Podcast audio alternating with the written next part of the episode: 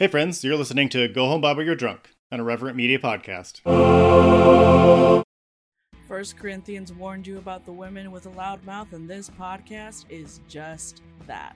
Here at the Speaking in Church podcast, we talk all about the regular people and the things that regularly happen to them in the evangelical church. It's a podcast about change, it's a podcast about seeking moral high ground, and it's a podcast for people who are just trying to deconstruct on the safe side. You can listen wherever you get your podcast, and if you want to be a guest, yes, you, regular person, you can be a guest on the Speaking in Church podcast. If you want to come on, just let us know.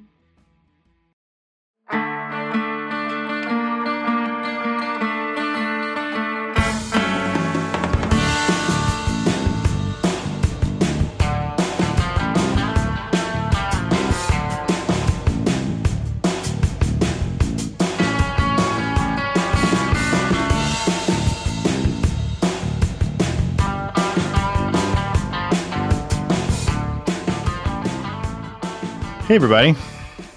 Welcome to Go Home Bible You're Drunk, the podcast where we, I don't know what we do anymore. We rant about the Bible and white evangelicals and um, just, you know, give our nervous systems a little bit of uh, some off leash time, if Yes. you will. yes, that is true. That is true. I, I just, you know, we started the podcast and then I was like, I, I don't, what is, what do we do again? I enjoy it, but sometimes I forget. Sometimes it's hard to define. I feel like I feel like yes. that every single I feel like that every single week, which I am now realizing why the intro to Behind the Bastards is not infrequently just Robert screaming. because what the fuck are you supposed to say when you're starting your fucking podcast that you've done hundreds of episodes of? Yeah. So How do you that's start? why I don't know. that's why we're here. I don't know. Just this like was the messiest start of them all, and I'm yell I'm fine. Hitler. Yeah, That's that's the theme over there. Just scream Hitler. Yeah, I'm So we're sure my, neighbor- Hitler. my neighbors would not be concerned about that at all. yeah. We're we're just gonna yell Bible. Um, so, uh,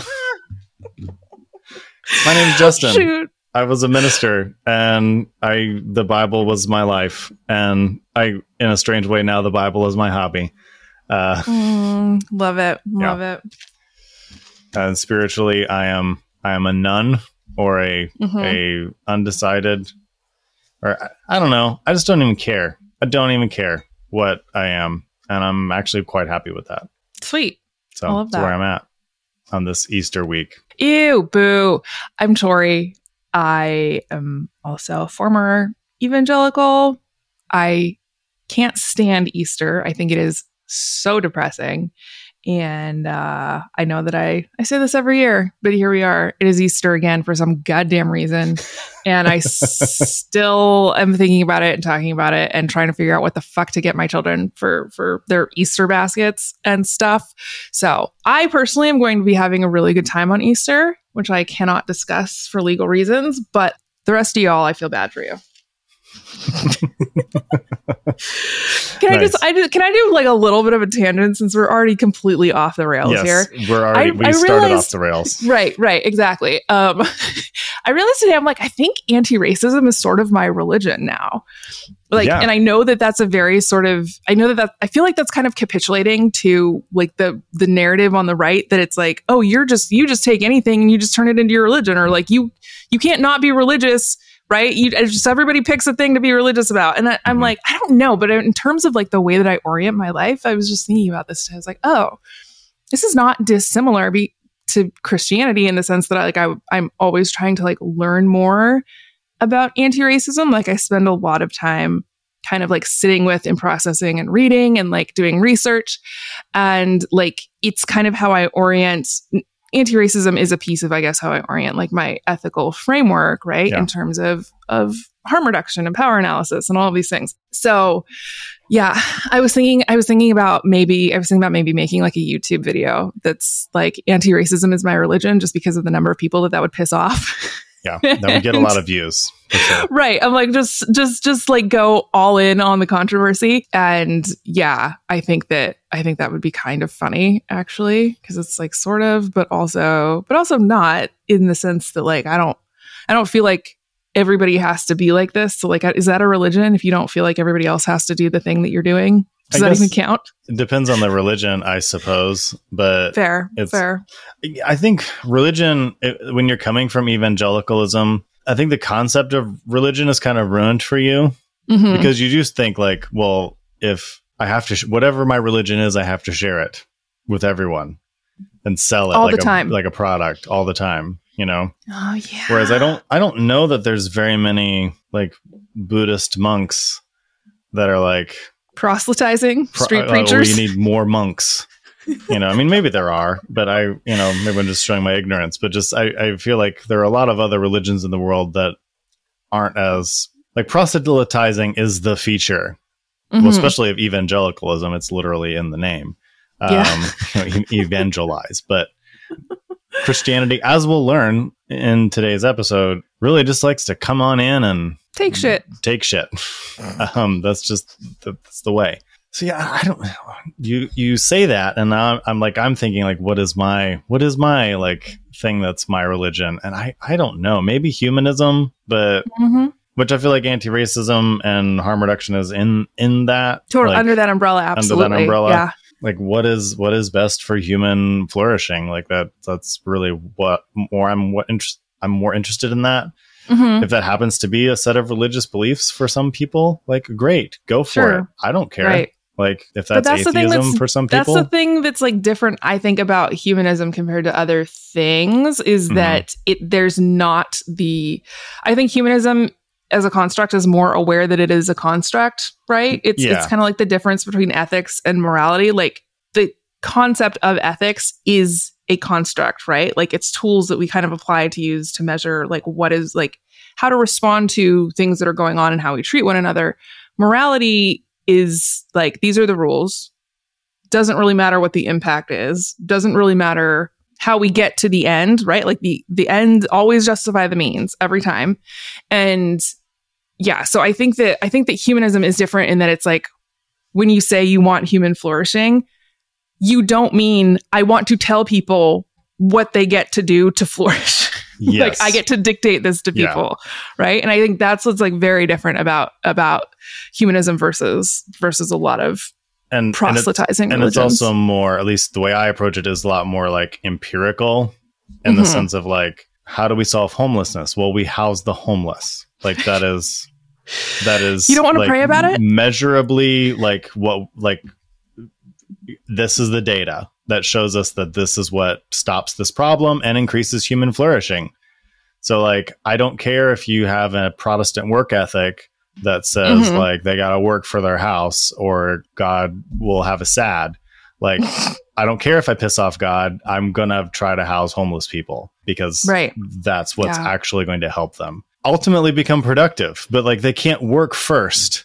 They need to be housed first. Like that's like how this is going to work. And I mean, I could apply that to a thousand other things. And so that's Mhm. I I feel like that's more my framework is maybe it's empiricism, but it's more just like a humanism that is like what's going to actually help. Because I'm the the construct of religion for so long for me was like, yeah, this is these are the rules from on high, Right. and yeah, it doesn't look like they're working, but trust me, it, they do. hmm And Mhm. now I'm just like, no, I don't, I don't trust that anymore. No. Like no, not not going with that one. Not at all. so that was a Ah. fun tangent, Tori. I do Yeah. appreciate that. I well, I felt like it was applicable. So we're recording this podcast episode, you know, spoiler uh, or spoiler or just getting a peek behind the curtain. I don't know what it's called, but uh, way ahead of Easter week. So we were considering what uh, this week in evangelicalism would look like because it would be weeks old by the time this episode debuted. So I think Tori and I are going to try to guess um, We're predicting. what what is going to be the outrage this week. So we could be wrong. Like we could be totally wrong, and that's the outrage machine is is skewed a different direction. But we're gonna just practice our ability to to Tell the future. tell the future and see where we're at. So we like we have two this week in evangelicalisms that may or may not actually be happening this week in evangelicalism. I Uh, love, however, that we know for a fact that they will be angry about something. yes. Like we might not know the subject matter, but they will be angry about it. the outrage machine will not be denied. Um, So I, I Amazing. my my prediction. We'll do a my prediction, your prediction, even though that's not how we discussed it. That's how we're gonna do this. Beautiful. Love it. My prediction is it's springtime, and that means women are going to be outside, existing in the world, possibly in yoga pants, possibly in a bathing suit of some kind, possibly in jeans and a hoodie. But some Theobro somewhere is going to wax poetic about modesty, I think. So let's talk about modesty a bit. Mm-hmm. Is is modest hottest, Tori? I've I have always struggled, and I've always known that I like struggled with modesty, and and it's kind of it's sort of funny because it just like never it never really it was put on me, right? Like I was required mm-hmm. to be modest. I was required to wear clothes that were like a size too big, so that, so that they would not specifically so that they would not be attractive. And I need to frump you up a little bit. yeah, You're too attractive for your own good. Well, I don't see. I don't know. I don't like. I don't know what the logic was. Frankly, it was. It was. Just, it was all very bizarre. But I. I really. I don't know how I knew this about myself because again, the context I was raised in was like very fundamentalist, and I, you know, it was, it's very much like what what what Ron DeSantis is trying to do in Florida. Like that was that was how I was raised. like what he's trying to do to the public schools was like my house, and I was taught obviously like it's my personal responsibility to keep men from having sexual thoughts. So mm-hmm. Keep the boys Weirdly, pure. weirdly, it was the only thing that I could do about that. Like, I because I, couldn't tell them what to do, because men. Yeah. and I couldn't, I couldn't physically assault them for trying to get handsy or whatever, because again, like men.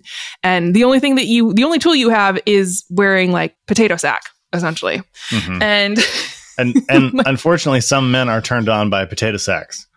So like, there's just not this. This is my contention about modesty. Like, doesn't matter what it is. doesn't matter what it is. Somebody's going to be turned on by it. someone's going to be turned on by it.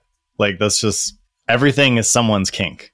Like Mhm. it's just like that's you can't sincerely win. believe that. I Yeah. sincerely believe that. Yes. But yes, I was. I and was and. I, I I will attest as a man, I there have been women that have worn next to nothing that I thought were just not that attractive, and there were women, no lie, wearing jeans and a hoodie that I was like, fuck, she is hot. Like, you know, like it just Yeah. it's not there's Yeah. not like a there's not like a one plus one equals two here thing. Mhm. Like, Mhm. Right, but I mean that's how it was handed to us. Yes. Was this is a very black and white issue, and this is like this is what men are attracted to is just like skin, in gen- all of it Yeah. equally or something.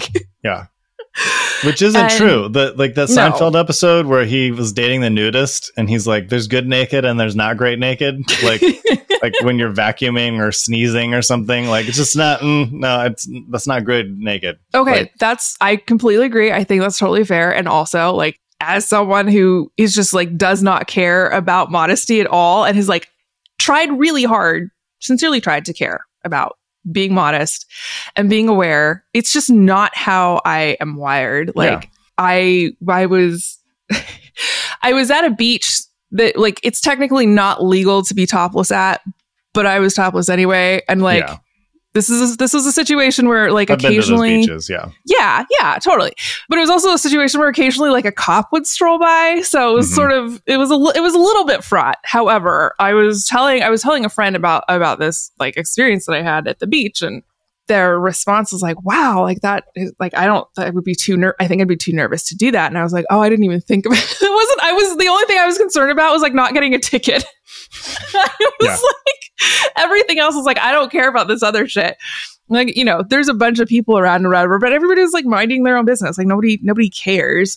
But Yeah. uh yeah my thing was just like um i just want to i just want to like look up and down the beach make sure there's like no no cops strolling around because but like right it was just it was so strange to me it was just like oh this is this is like such a weird thing because it's like for me it's not a big deal. And then also recognizing for other people it's would make them incredibly Yeah. uncomfortable and it's not even like a, in a body shaming way right it's not Yeah. even like oh that's wrong that's gross whatever it very much just the personal response to like being in a body for some reason for me is just like i don't actually i don't actually care and this I isn't a big remember deal. it not being a big deal because I we went down to like Miami or something and or spring break and you know this I'm like Christian college Justin and we go down there and there's like plenty of people topless Yeah. and I remember being shocked at how like huh like Okay. I mean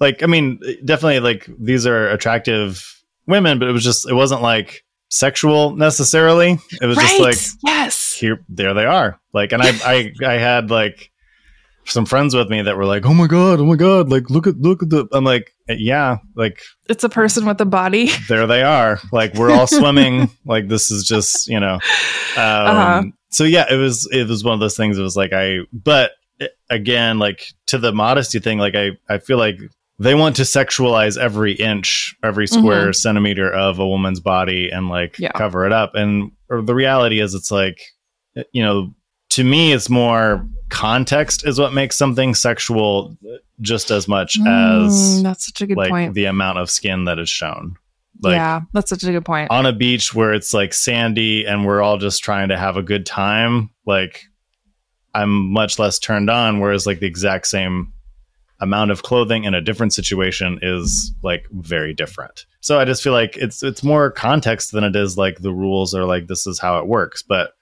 again in the evangelical mind it's like we have to have rules. We have to have rules all the time. And the rules are constantly changing because whether they like it or not society and culture is constantly changing. So what is modest changes over time you know? And I, I just think that we it's just a, it's a tired conversation because it happens every spring where they're like Mhm. girls don't let the boys stumble. And it's it you know i actually i had a tweet about this a few weeks ago at this point where you know in purity culture i was taught like you are a raging sex machine.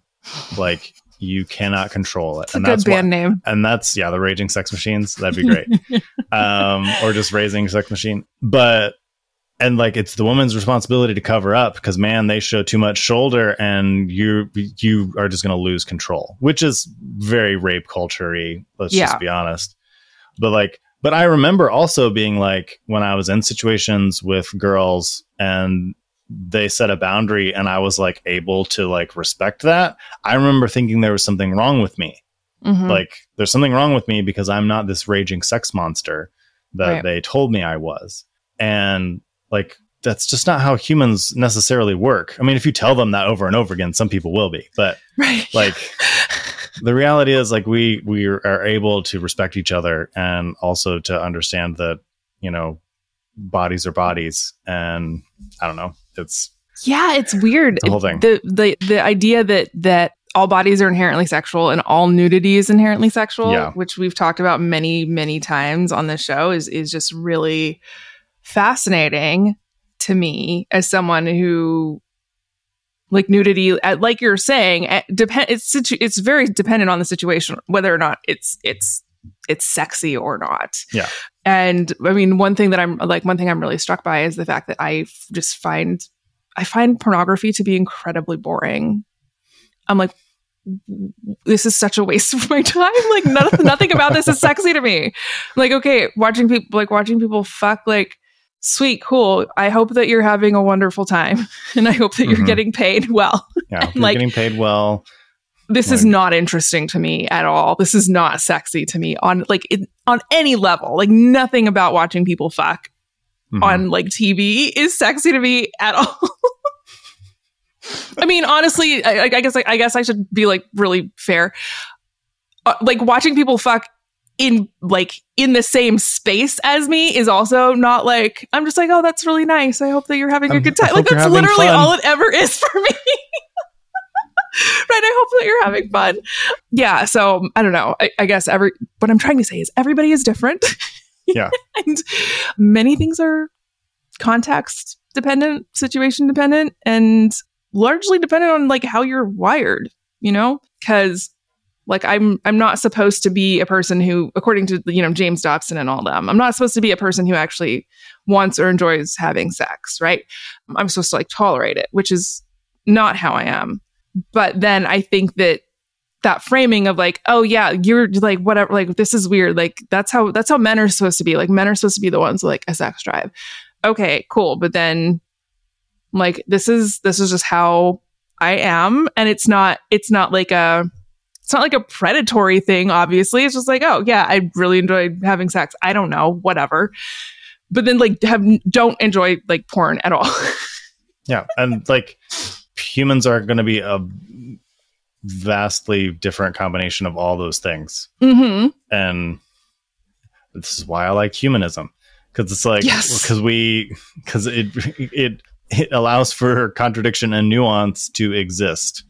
Like what is Mm-hmm. attractive to me is not going to be necessarily attractive to everybody, or what is going to Yeah. work for me in a sexual situation is not going to be the same that works for everybody else. And and we make space for that. And this whole like modesty police bullshit is like Right. just doesn't make sense. And also like women's fashion. I mean, I'm not an expert here. Obviously, I'm not a woman, but it's like I don't know if people have noticed, but women's bodies are shaped differently. And trying to find things for particular, you know, like women with longer legs, trying to find quote unquote modest shorts where that Right. they can like put their fingers down or whatever, and it's you know I don't know past their knee or something. I don't know whatever. right yeah usually it's yeah is. it's usually to like your fingertips or to your knees one like the two for for I mean, some people it's just your levers and you have long femurs, and there's just that makes things hard. It doesn't mean you're immodest. It just means like your levers are different, and and that's that's I don't know. It just doesn't make sense, and it doesn't allow for difference, and I just feel like it's stupid.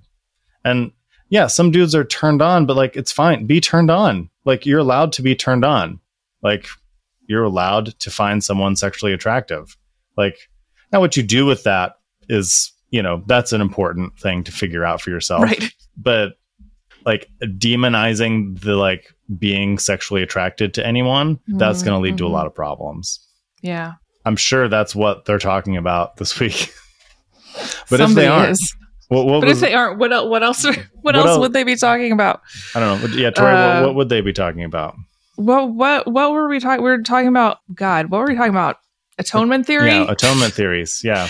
They're probably and arguing why over atonement theories. why god has to why god has to be evil in order to be loving. Hmm or you know that Yeah. and that that that whole argument of like well god can't actually love you without hurting you which is very you know it's very interesting for me in like the context i grew up in because that logic was very much applied to like me, my siblings and me as kids right? Was that there was like this dep- like like causing harm was a sort of prerequisite or requirement for showing love. Yeah.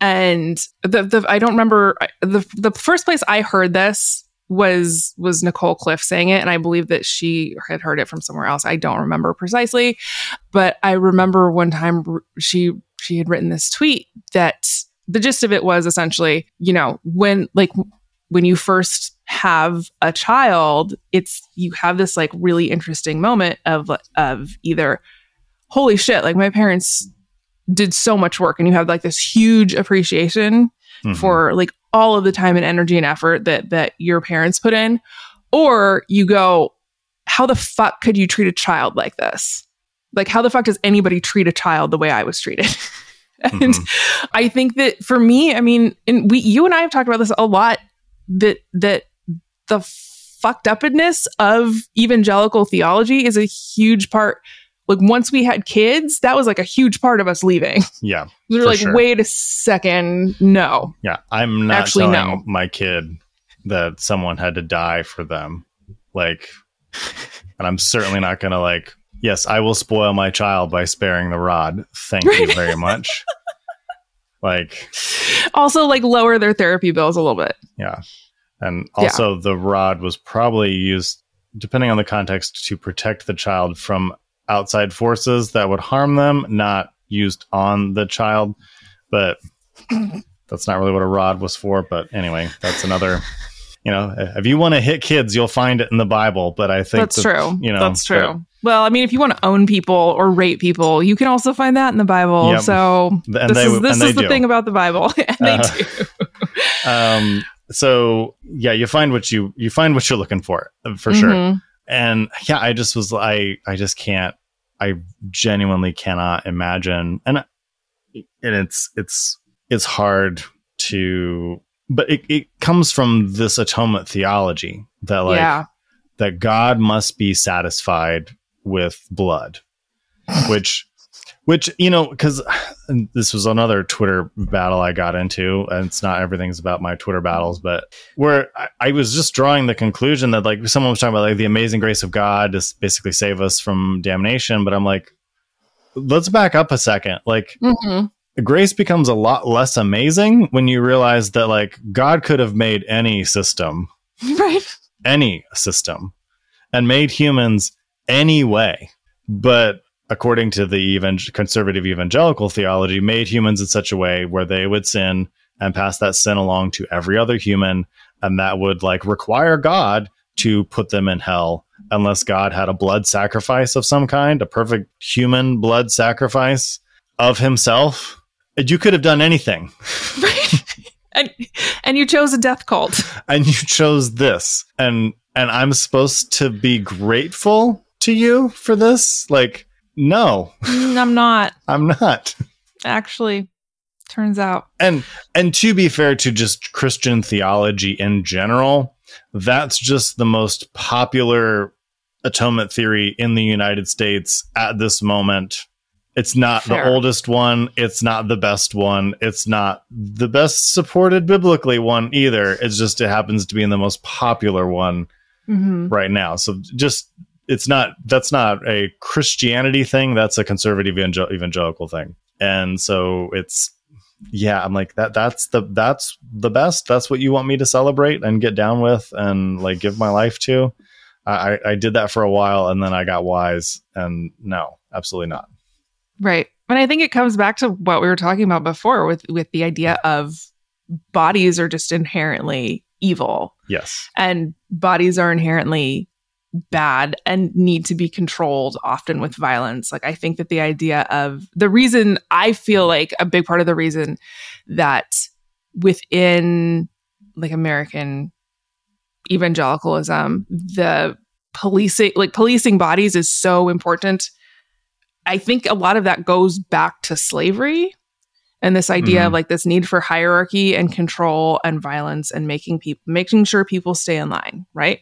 Yeah. Because that's what God cares about. God cares about order. And whoever, you know, whoever's whoever's whoever's been given power, which, you know, is God gave white guys power is is what I was told. Um they were supposed to enforce they were supposed to enforce the order that God wanted. Yeah. And because God gave them power, they were allowed to use that in any way that they wanted, including with violence. And I think that Yeah. all of these things are tied together. For sure. Yeah, absolutely. Like I don't think that you can have a non-violent religion with a an inherently violent theology.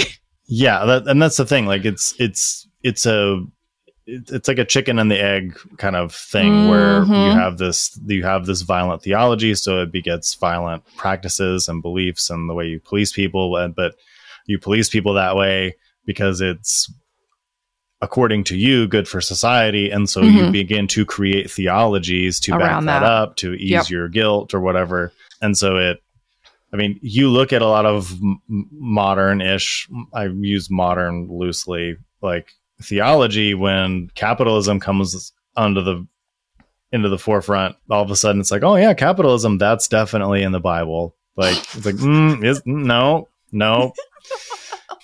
and, that's actually it's super wild. And th- we um uh, Blake Chastain, he was talking about that. I think I, I can't remember. I was interviewing him for some podcast. It might have been this one.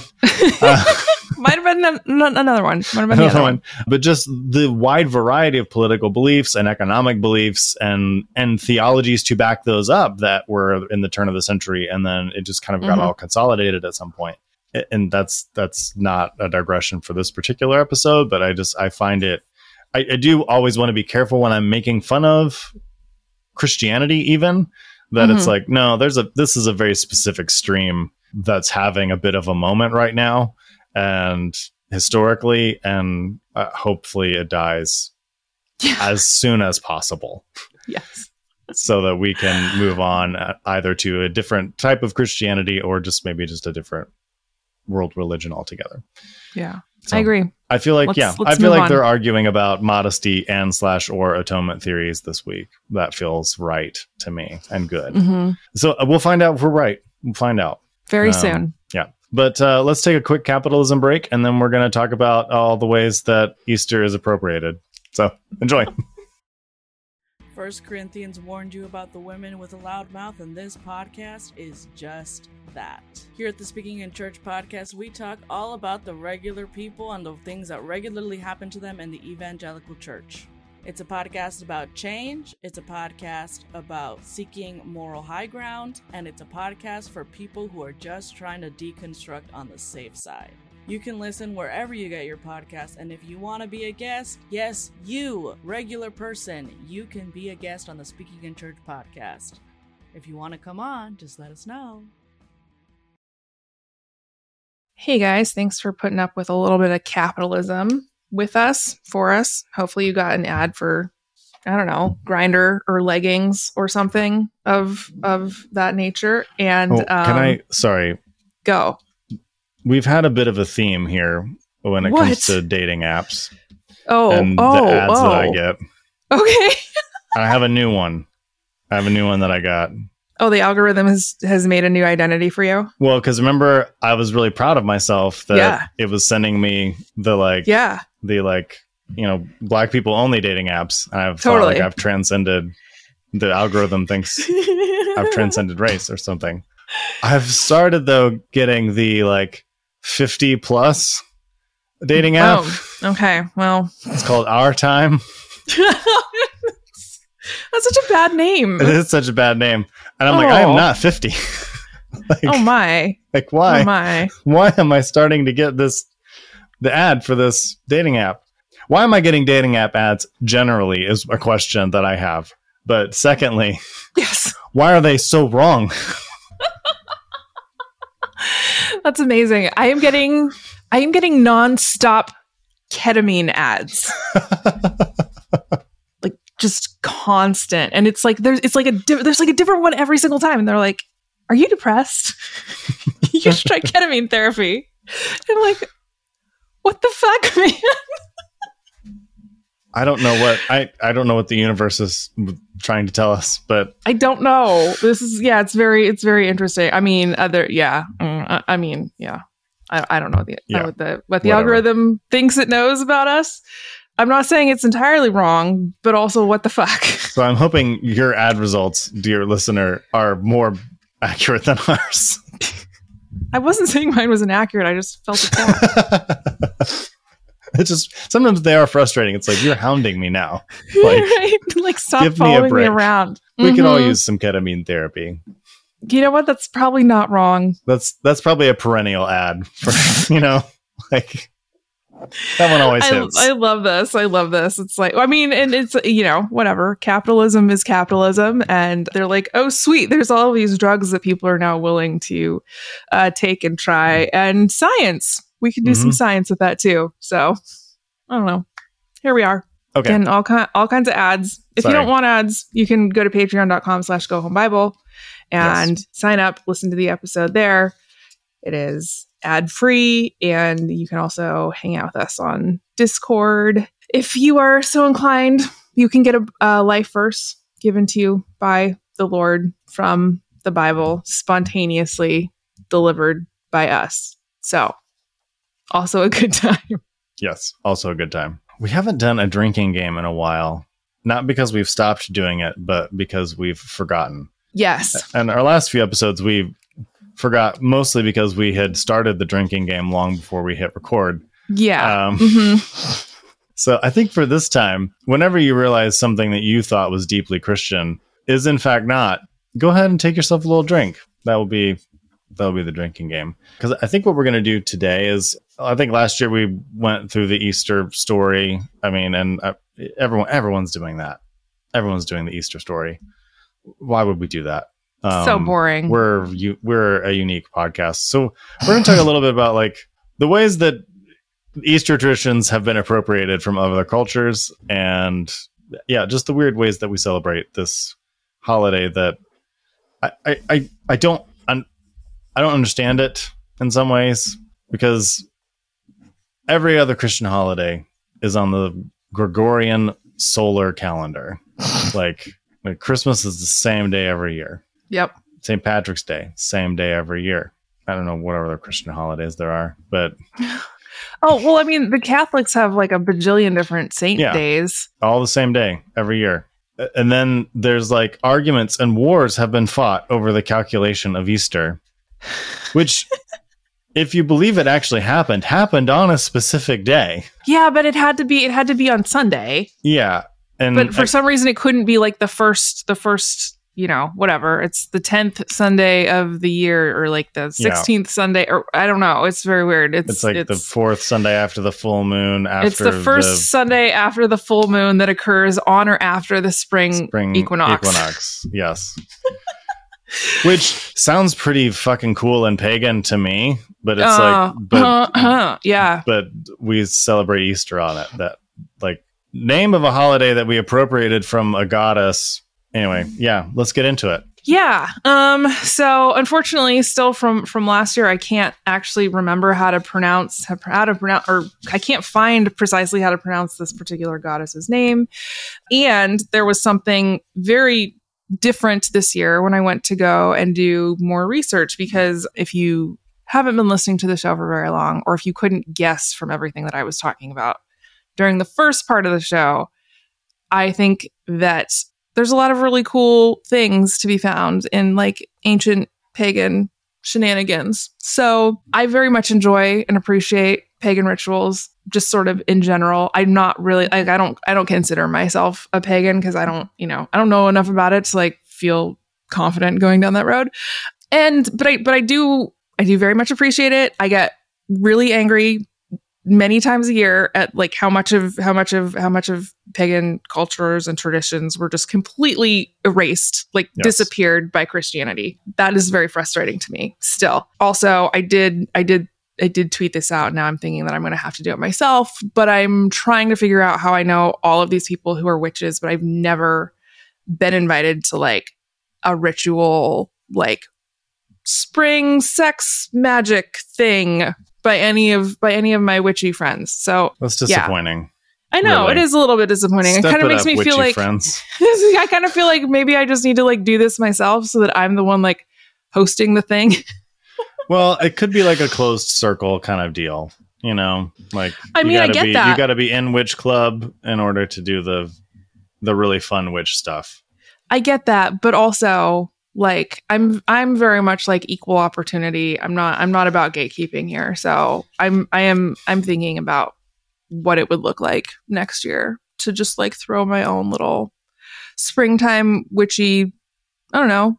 There's there's lots of ways to do it. The Romans were apparently their springtime ritual included lots of random sex Yeah. that was uh normally not oh and also public nudity so i'm like this is this is 100% my energy Yeah, like uh, you would fit in great in ancient Rome, I think. i feel like that's true and what's funny is i've always thought that like ever since i was a child so, Yeah, like the Romans had a lot of good ideas, folks. you know what they they really did and i'm like i already told i already told like my my local friends here that i'm i'm planning our saturnalia week for December. Nice. I'm, um, I'm like if you guys aren't going to do this i will do it and i will invite you and we're just going to make this happen because it sounds amazing so yeah all that to say i'm very biased towards ancient pagan celebrations as someone who is not a part of necessarily part of any of those cultures i don't Well- think i'm roman necessarily Yeah, but I, you know, I, who, who is like kind of like St. Patrick's Day. Everyone's Irish. Saturnalia. everyone's Roman.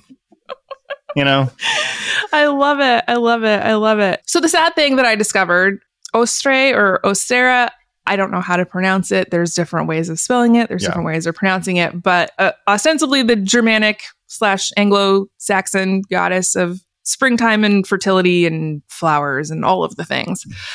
I I did some I did some googling and it appears that the current consensus on the interwebs at this time is that this goddess may not have actually existed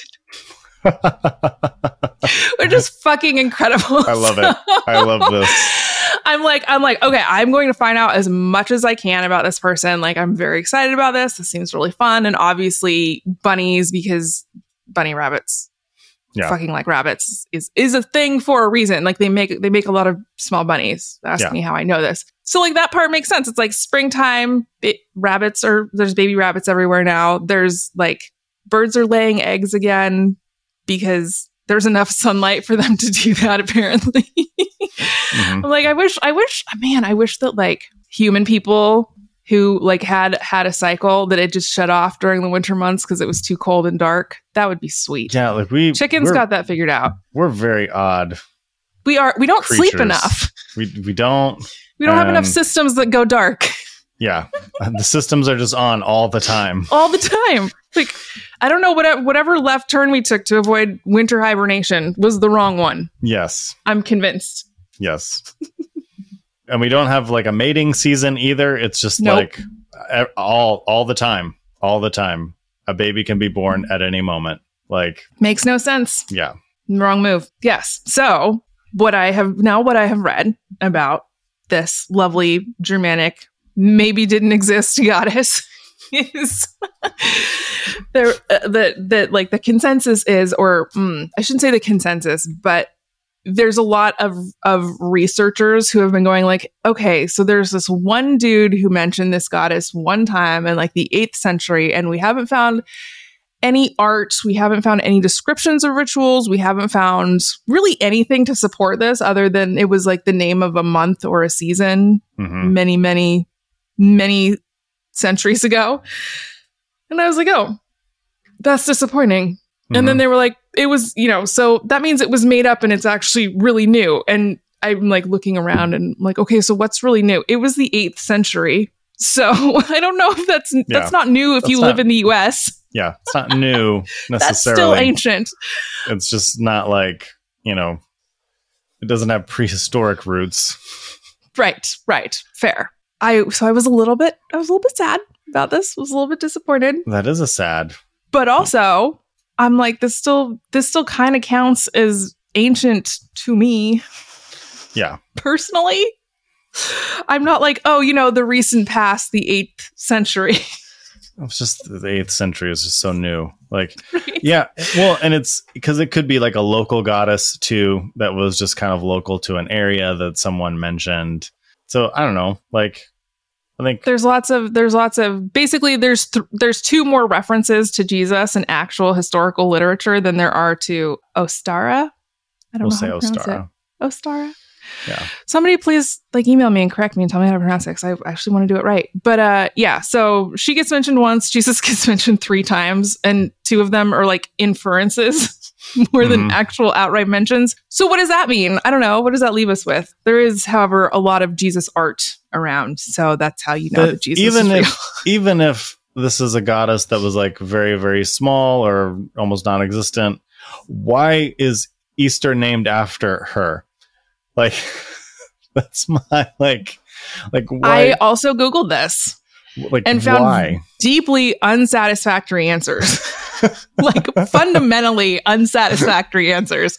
I was like, what is the fucking etymology of the word Easter? and I'm like, this yes. is this is like wh- what? And they're like, well, it might be from Latin and it might be from like it might be f- like from this Germanic language, and we don't really know. And I'm, I'm like, you don't know? How is this even possible? Like of all the things to not know about, Yeah, it this seems like this would be clearer, This is this is the most important holiday in Christendom.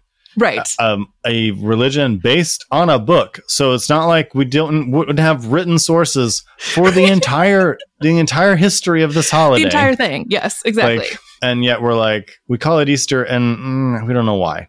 reasons for Reasons. reasons. Maybe related to this goddess.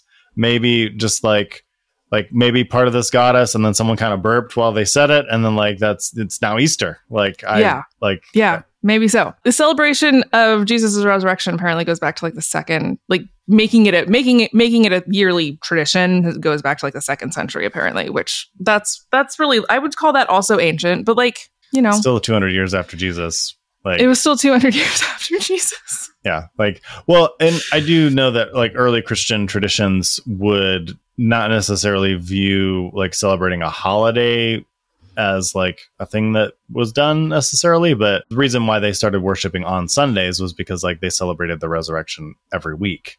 essentially right. by Yeah. you know by gathering on Sundays. But but making it a yearly gathering and tying it to Jewish Passover loosely, it- yeah, that's Right, well, that there's- right out the, right out of the gate for sure. Right. And there like like you said there are actually a lot of there there were already there were already spring equinox celebrations in every major culture basically. Um you know, like India, the Middle East, all of Europe, like North like it was just everywhere, which I think again is great. There was but along with these spring equinox celebrations, there were also lots of mythologies about virgin births.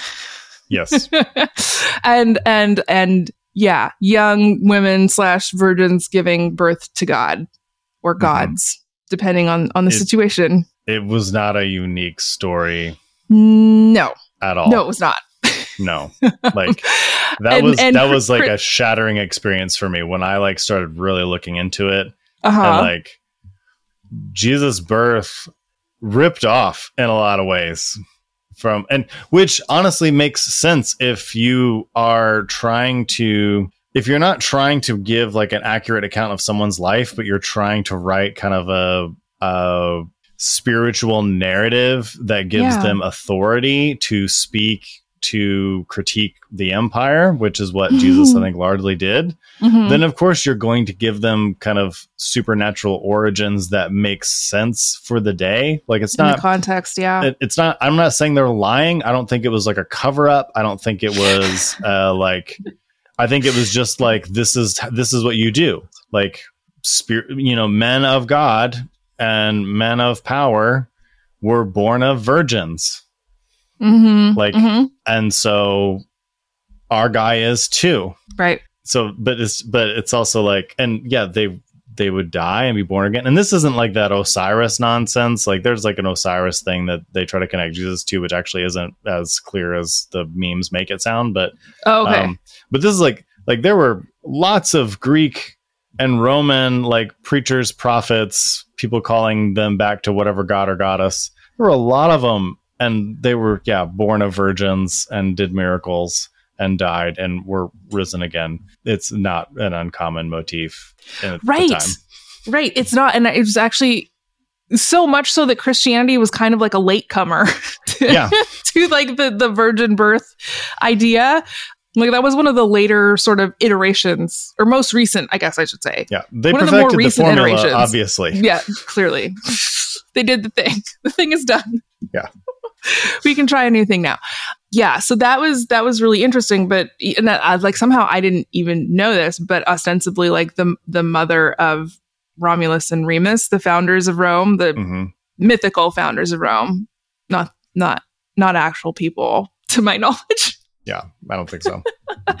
It was just a story but yeah even their mother they were they were they were from a virgin birth ostensibly like that that's how like that story goes which again like goes exactly back to what you're saying justin about like you derive your power and authority if you are a person in a physical body ostensibly who's like running around going oh i'm god Yeah. in what way are you god well i was born Mm. of a virgin let me tell you Yeah. let me tell you So, love this for us. Yeah. I actually, I mean, and I think that you're right. You talking about how you kind of like broke your brain the first time that you read that, like all of this stuff is actually not, not at all, not remotely new. I think that, yeah, I, I, I felt very, very similar, very similar feels when discovering that the story of Noah was also not original to like Yeah. the ancient Near East Yeah. at all. It was just a very common story. like so much of ancient storytelling is very similar to the way we tell comic book stories and superhero Mm, stories. Yeah. and this this isn't new. I think i've maybe even shared this on the podcast before but i, I feel like it, it it bears repeating. Like when you think about spider-man spider-man comes on the scene and what is the thing that he is what makes him spider-man? It's a radioactive spider Yeah. you know and that's that's what everyone was afraid of and so he like i'm, I'm gonna be really spiritual he takes that into his body and he transmutes it into something good that works for his community. Like this is like this powerful like story. Like Mm, Well, yeah. the new Spider-Man stories that come out, what is the spider? It's a genetically modified spider. It's not a Right. radioactive spider anymore. So like again, he takes this thing that we're all afraid of, that we're not sure if it's good or bad or like it might destroy us and he takes it again, takes it into himself. And like so it's it's it's a powerful metaphor and the but the Yeah. story changes over time and who's telling it and and how it's and it, it so it, it remains relevant and so that's what that's what ancient people did too like the flood story like we all got a flood story but when we tell it and what we emphasize it- Right. it's it's different than how those people over there tell it and and i feel like a lot of the jesus particularly the origin stories of jesus like i do think that or i tend to think that jesus was a historical person and that he did a lot of the things or at least adjacent to a lot of the things that are attributed to him in the gospels generally but a lot of the stuff on the margins the like parentheses of jesus life that that aren't consistent like two of the Mm. books of the bible don't even talk about his birth like i'm Right. sorry if you're if you're actually born of a virgin every biography that is written about you is probably going to include that you know like that just makes sense to me Yeah. Yeah.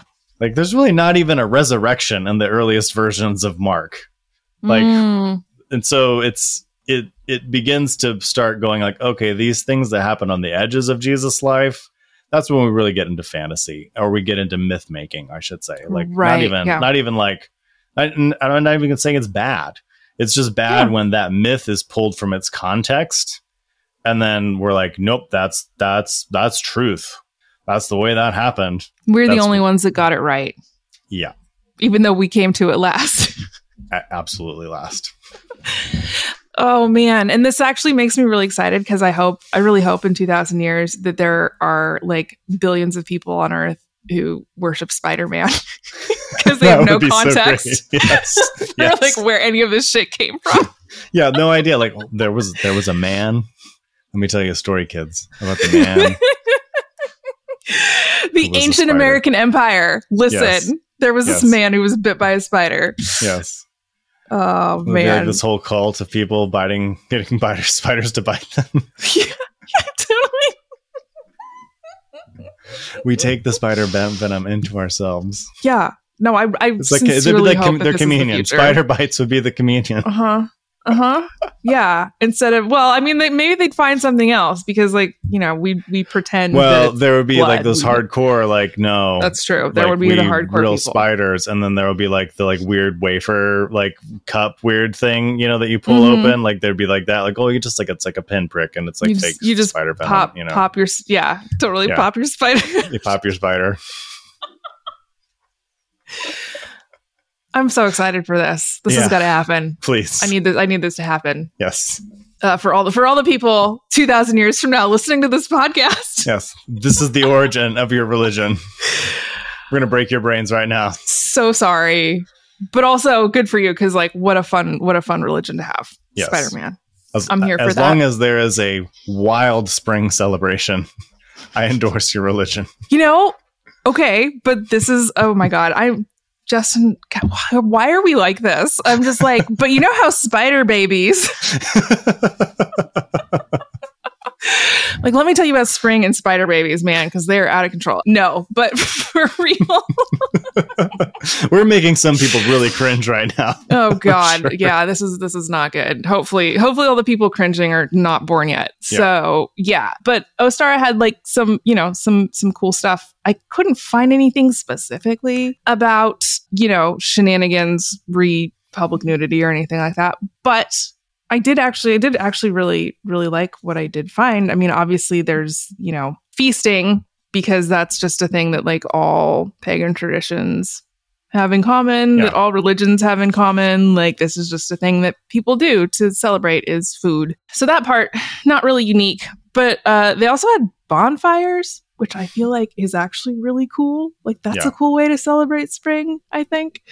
Yeah, like and, you burn away stuff and like well in ancient Rome, like the whole like tradition of spring cleaning, like Mm. that that started in February because it warms up a little earlier in the year and or at least in Italy at the time. And so like you know they would do a lot of their spring cleaning in February, and that would be like part of like this is the spring ritual of like we're just burning away all the crap from the year, um, we're and sometimes literal crap on the year, but and we're gonna start fresh. We're gonna start new. I think that's cool. Yeah. Yeah. And I didn't okay, I didn't know this, but this came up in my googling. So, uh the the Roman version of of this springtime holiday ritual festival called Floralia. hmm I'd n- I'd not ever heard of this. I was like, "Oh, this is actually a lot of fun." But there uh, a big part of that was there were like games and competitions and races and stuff like that, which I was like, "Oh, okay, this makes a lot of sense because Yeah. there's a bunch of that at like when whenever you go to an Easter egg hunt, there's all of that stuff. Like there's Yeah. all kinds of racing around and games and that's like how the whole thing is set up. So I was like, "Oh, this makes me really happy now that I know that like this is this has some like history to Yeah. it. People weren't I mean, obviously everything is made up at some point, but I really I sort of love that. I was like, "Oh yeah, this is cute." Like, Mhm. we three-legged race. Very I'm like I'm so good at that shit, guys. If anybody wants to three-legged race, Nice. I'm a pro. Yeah. Will there be three-legged races at your like spring ritual that you're gonna? Oh, I don't know. Definitely games. I haven't got. I have honestly. I haven't gotten around to thinking about it. Like I, I, I I'm a little late this year, so it'll have to be next year. But I feel like yeah, it's like you got to have food. You got to have games. Definitely have some bonfires. Definitely For have sure. like I don't know, whatever. Not necessarily like public nudity because like you'd still get arrested for that. Yeah, It's like semi-public nudity. Right, exactly. In the backyard. Exactly. In the backyard. Right. That kind of stuff. But yeah, and like lots and lots and lots of flowers everywhere, which of course, because there's so many things to celebrate about spring, including the fact that you're sweet, we made it through winter and we're probably not going to starve. Yeah, like that's like, like so many so many pagan or ancient rituals are basically like, hey, we're not starving, or Mhm. or even like like the midwinter, hey, we might starve, right? so let's have a really good time now. So it you know that's just that's the way it is. Yeah. Um, yeah. I, you know, I, I do find it fascinating too. Like so many of like iconography in like especially Roman Catholic churches, it's it's very cribbed from Oh, pagan sure, yeah. rituals and Yes. pagan, you know, imagery. Um, and like even even the like whole the Jesus fish thing, like Mm. probably a vulva turned on its side. like as far as the That's, symbol that's, that's like- pretty, yeah, that seems accurate. like because it was yeah that symbol X that marks the spot. did not yeah. That symbol did not uh, originate with christians for sure. Just the orientation of that symbol originated with christians. Which it's funny because like christians had those very have you seen these? These are the best things. These like weird pins that they would wear on pilgrimage like the, the Mhm. vulvas like riding horses and stuff. It's like it's a very Christian symbol, really. Um, It is. Maybe It we is. I don't know- sanitized it to make it a I don't know why precisely. Yeah, It's well, a Christian symbol. and the whole like wounds in the side of Christ are always like Mhm. shaped like vulvas, and like I, I, I don't know why. I don't, I don't know why, but uh, Jesus because of Easter. because of Easter. So because you know vulvas and Easter go together like peanut butter and jelly. So That's not where my brain was going. Yeah. That is I like I actually I actually love that, especially since we're having all of these debates about gender and identity and like Yeah. whether or not people know what their gender is. yeah, whether or not we can trust people to know what their gender is. And I love that there is so much in Christianity. I mean, we, it's interesting because, like I said, kind of at the top, and I always complain about this, but like the amount of, of paganism that Christianity just like disappeared, like just, Yeah. just evaporated into the ether, essentially. Like the amount of, of, of gender bending, like gender bending Christ. Yes. that also like kind of got disappeared yes. is Like- really fascinating. that Jesus like is depicted as not necessarily female, but as having multiple parts, certainly. And, very, and, and very containing, feminine. containing all the various configurations of humanity within themselves in a And- lot of different art. Mhm. And and and they're being very like openly feminine and you know sexual imagery like with the the funny looking vulvas riding horses but it's also there's a lot of there's a lot of imagery with mary and you know pregnancy and like again the symbolism of the fish that's not a fish you know so it's the that kind of christianity would have been interesting to have survived i think Yeah. but then it's like all of a sudden we're like hey priests can't have sex and bodies are bad and right. Gender is binary. Cal- hi, John Calvin, and here we are today. John Calvin, who I would imagine is, is would you would not want him at any party ever. You seem nice. Oh man, this is like this is really wild to me. I'm not gonna lie, because it just brings like, well, for starters, it just brings a whole new meaning to fish taco. So I don't think um, I've ever said the word fish taco with a straight face. like I've ordered them at restaurants, but I'm always like, "Don't laugh, Justin. So Don't funny. laugh when you ask for three fish tacos." I mean, apparently Jesus Jesus like fish tacos. Okay, this is Yeah. gonna be part of my celebration. Is fish tacos? Fish tacos. yes. I, yeah. Please tell me when my this is. pagan spring ritual is going to include fish tacos. Yes. So let it be written. So let it be done. We love this. Love this for me. Yeah, there's there's I mean, obviously there's a lot of different things. Ostara also had like gift giving, which makes, you know, Easter, that's like the whole thing that you do with kids is you like give them all kinds of cute little special treats and whatever. So Mm-hmm. love that too. And but I don't actually love it. Can I be honest? Like I'm as a mom, I'm just gonna confess, real bad at Easter. Like I'm just I'm not an Easter pro. I At don't all. I don't like the options that were given for Easter because it's like there's the Easter basket. I got all these damn eggs. I got to stuff with stuff. Yeah, so know. annoying. And it's just it's it's it's just a lot of like little busy work. And the colors, I'm just not a fan of the whole color scheme. Pastel, I don't know. Oh, you aren't? Look, I did my I did I did Easter egg. Your nails actually do look really good, but this is the only the only week of the year that I do like robin's egg blue because I actually don't like this color very much. it's more like putting them all together and That's then fair. like the fake like plastic grass like I think it's that Mhm. that like just kind of Mm. that bothers me. It's a texture thing. I don't know. Like just Yeah. you know, I'm just not I'm not there. I mean, I do it.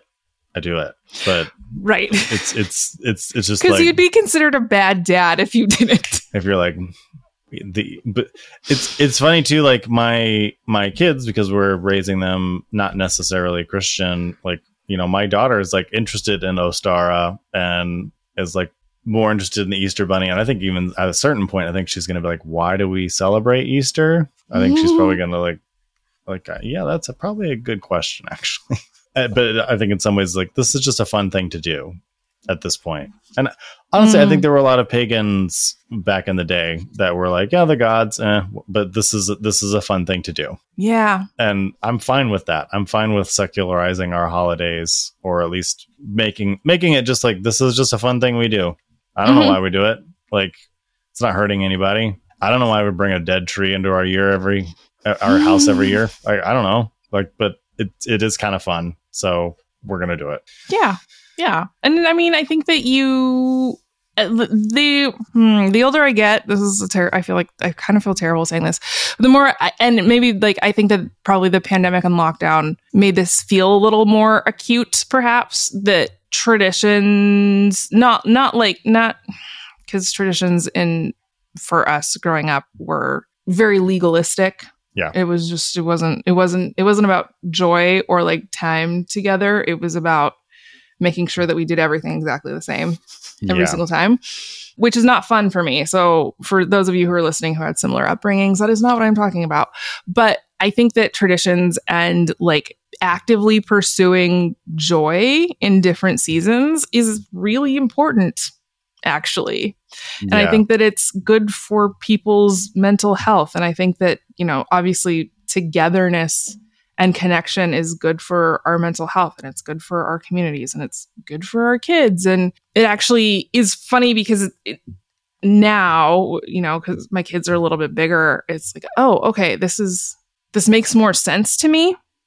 I Mhm. think, as something that's worth pursuing, um, as something that's worth taking the time to sort of invest in and like plan out a little bit and and you know give my kids opportunities again to like experience joy even though it's not I don't it's not my favorite holiday.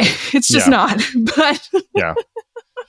that being said, I, I'm beginning to appreciate the impact that a lot of these things can have when when it is about joy and people as Yeah. opposed to like religion and dogma. And so that's kind of where I'm that's where I'm landing on Easter this year. Yeah, that was very well said.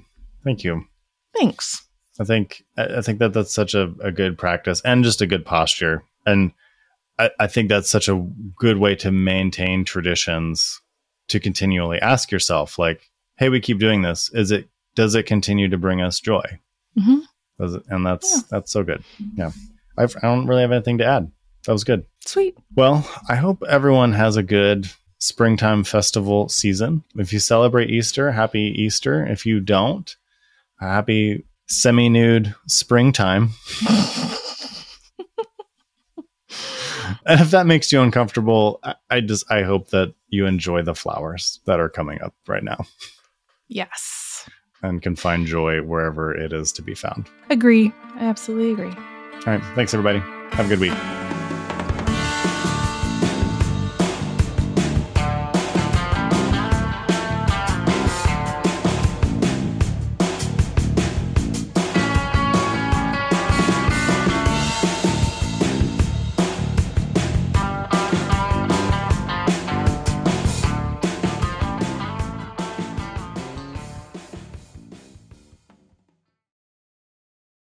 First Corinthians warned you about the women with a loud mouth, and this podcast is just that.